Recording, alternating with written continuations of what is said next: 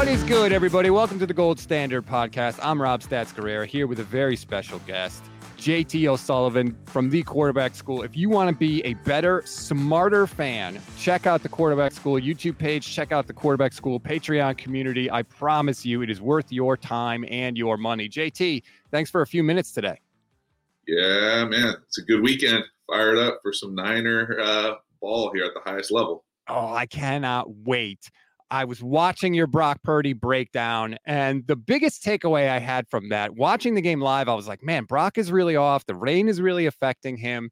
And I think it did some, but from your breakdown, what I saw too was there was a lot of times where he's got linemen shoved into his lap and he's trying to throw around people, and that really affected things also.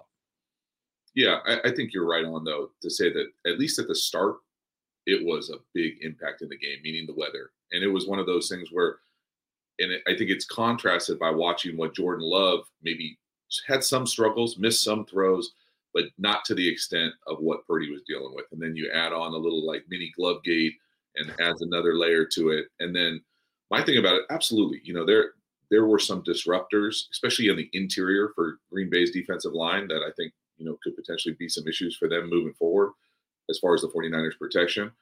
But I just loved, and I don't know if it can be overstated, how awesome that last drive was for Brock and to be able to show the resilience to really struggle. I mean, struggle and have the have multiple variables impact the struggle to then to be able to go out and do that when it mattered most and give his team a chance was pretty awesome. He said afterwards that he got tentative after he throws that that pass that basically hits Darnell Savage in the hands and he drops it that he got tentative. So I guess my question is how difficult is it to go from that to on the final drive, like, hey, I've got to let it rip? Yeah, I mean, I think he's always had that that final drive, I think is more him than everything else. I, I think he's being really honest and authentic when he says it does impact you. There's no way it doesn't impact you, especially on that kind of stage. But I think he just found a way to, it looked like he was more comfortable with his hand on the ball. You know, it's a bad feeling. And I, I don't think you have to be like a former quarterback or quarterback to know this. Just go dip your hand, you know, in some cold water and then try to throw a slick leather thing. It's not very fun. It's not going to go where you want it to go all the time. And so navigating that and then being able to just do him on that final drive. I thought there were some really nice anticipation throws. I thought probably one of, if not the biggest play on that drive, was the second to last play where there's really nothing there and he's able to go scramble and get a good chunk to set up that opportunity to run. And so it's it was by it was his skill set that kind of gave them that final opportunity to run that thing in. And that to me is the biggest difference between this version of the 49ers offense and the version with Jimmy Garoppolo. With Jimmy Garoppolo, I feel like that's most likely a negative play, either an incompletion or a sack, or maybe he tries to force it in somewhere and get a turnover. Whereas Brock just runs around, turns it into a positive gain, and and as you said, sets it up for a shorter down to distance on third down. Yeah, certainly his ability to create, and uh, you know, I don't think it can be overstated how he is a dynamic athlete in tight spaces. Like you can see the change of direction, the acceleration, the quickness. He might not be like a top end, you know, 22 mile an hour guy, but he can move really well and gets out of there and creates like that. Now, when he gets out and creates, you got to make sure that it's a positive play and not a potential disaster at the same time. But for the vast majority of the time, it's a really good thing. And you're absolutely right that that added element, when you combine it with his other skill set from the pocket, his timing, his anticipation, his accuracy on normal dry days, that's the difference maker for for me. All those things together, his ability to create. Now, looking at this game specifically with the Lions, I feel like they do some things to draw up some creative blitzes where they've got a, a lot of guys running free sometimes. And I one of the issues I feel like you have with this offense, at least with the straight drop back passing game, sometimes there's not answers for a quarterback against the blitz. Is that a worry that you have for the 49ers in this game? Uh, I, I, don't know if I would classify, I don't know if I would describe it like that as far as my concerns. I think Brock Purdy and this system – compared to a number of others across the league gives the quarterback a number of hot answers. Now the reality is is do they do it enough for him to be comfortable doing it all the time? You know, that's a different story. I think. Okay. You know, when you when you go to that idea of why they struggled so much to come from behind. They're just not built to drop back and throw it, to be in gun and throw it, drop back all the time. That's just not the DNA of this organization. And so that's been the struggle for me more than anything else. I think Brock has shown some great awareness, some great understanding, especially for being such a young guy in the league to be able to throw the ball hot and get the ball out. Now, you know, it can be a little bit confusing, I think, sometimes when you've got guys who potentially are running hot routes who are wide backs and aren't necessarily as comfortable doing some of those hot things from the backfield. So you can get so exotic in your formations, your personnels, that you've got guys doing things that they don't necessarily have a lot of experience with. But if you're talking about throwing hots to traditional hot eligibles, you're talking about McCaffrey, Juszczyk, Kittle. Those are all guys that I think have a great feel for that, and they'll be locked in, ready to go. What do you hate more, Kyle Juszczyk running like a deep corner, or Christian McCaffrey shuffling five yards in the backfield? I mean, I honestly think there's a place for both. I really do uh, that that shuffle motion has grown on me a little bit. It's yeah, and I do. I, I saw because I talk about it and harp on it so much in my videos. I feel like people get a little defensive about it and try to kind of uh, stick up for it. And I did see a, an interview with uh, Coach Shanahan where he talks about the original. I think the original intent of it was essentially to get to empty, find a way to get to empty without the defense being able to check their empty checks. And that methodology makes sense to me. Like if you can get to your empty package and have an advantage on the defense and not allow them to be in their empty checks what they want to be in, well then absolutely. I think it for me is frustrating when you see what I would consider probably top three, maybe top player in the league in McCaffrey, and you want to go set him up five yards behind the line of scrimmage. It doesn't make sense. Like yeah, I've seen really smart people talk about oh, they want to be on different levels, they want to be on whatever. Get up to the line of scrimmage and slow release. You know, there's people been doing that for years. And so my thing about it is if you want to do it in motion, I can that makes sense to me. If you want to get out there and shift and then have someone else motion and then start McCaffrey five yards in the backfield, that's just not it for me. And I think the league will start to treat McCaffrey in the backfield as just a constant wide receiver. So they're essentially always in empty you know, there, there's different ways that defenses go about approaching personnel like that. And I think that's probably what you have to do with a guy with McCaffrey's skill set. That's interesting. Um, I hadn't uh, thought of it like that. You you sort of disarmed the next thing I was going to say about it because the only argument I could think of to do that sort of weird thing was that a lot of times I've noticed like the second and third reads are not really designed to get open until later in the play. And I thought maybe by starting McCaffrey deeper in the backfield, you sort of set that up. But like you said, you could just, you don't have to do it that way. Well, I mean, I think the easy analogy is over the course, I mean, geez, decades in the league, you, when you see off, option or choice routes run at the line of scrimmage, you'll see guys slow release or like walk off the line of scrimmage. Probably the most prominent guy in the league doing that still is Kelce and you'll basically you let the defense set itself and then you run the option route off of that alignment. And so to start five yards in the back to me just it, it doesn't make sense. I, I maybe he really likes it and if he really likes it then it's good. You know like there's a definitely a fine line. It doesn't matter that i don't like it that it doesn't make sense to me. You can see though that people across the league like it because it is caught on a lot of places. Green bay ran it last week. You, know, you see miami do it so all these guys in the same system, they all kind of like, why is he doing it? What's it do? It's got to do something good. And I do think that there is some value in it. I'm not sure there's just as much value as they use it. I've heard a lot of people for this game talk about two backs, one tight end. Now, Kyle wants to put that formation out there and see basically how the Lions approach it on defense, and then he can adjust to whatever the Lions are going to do.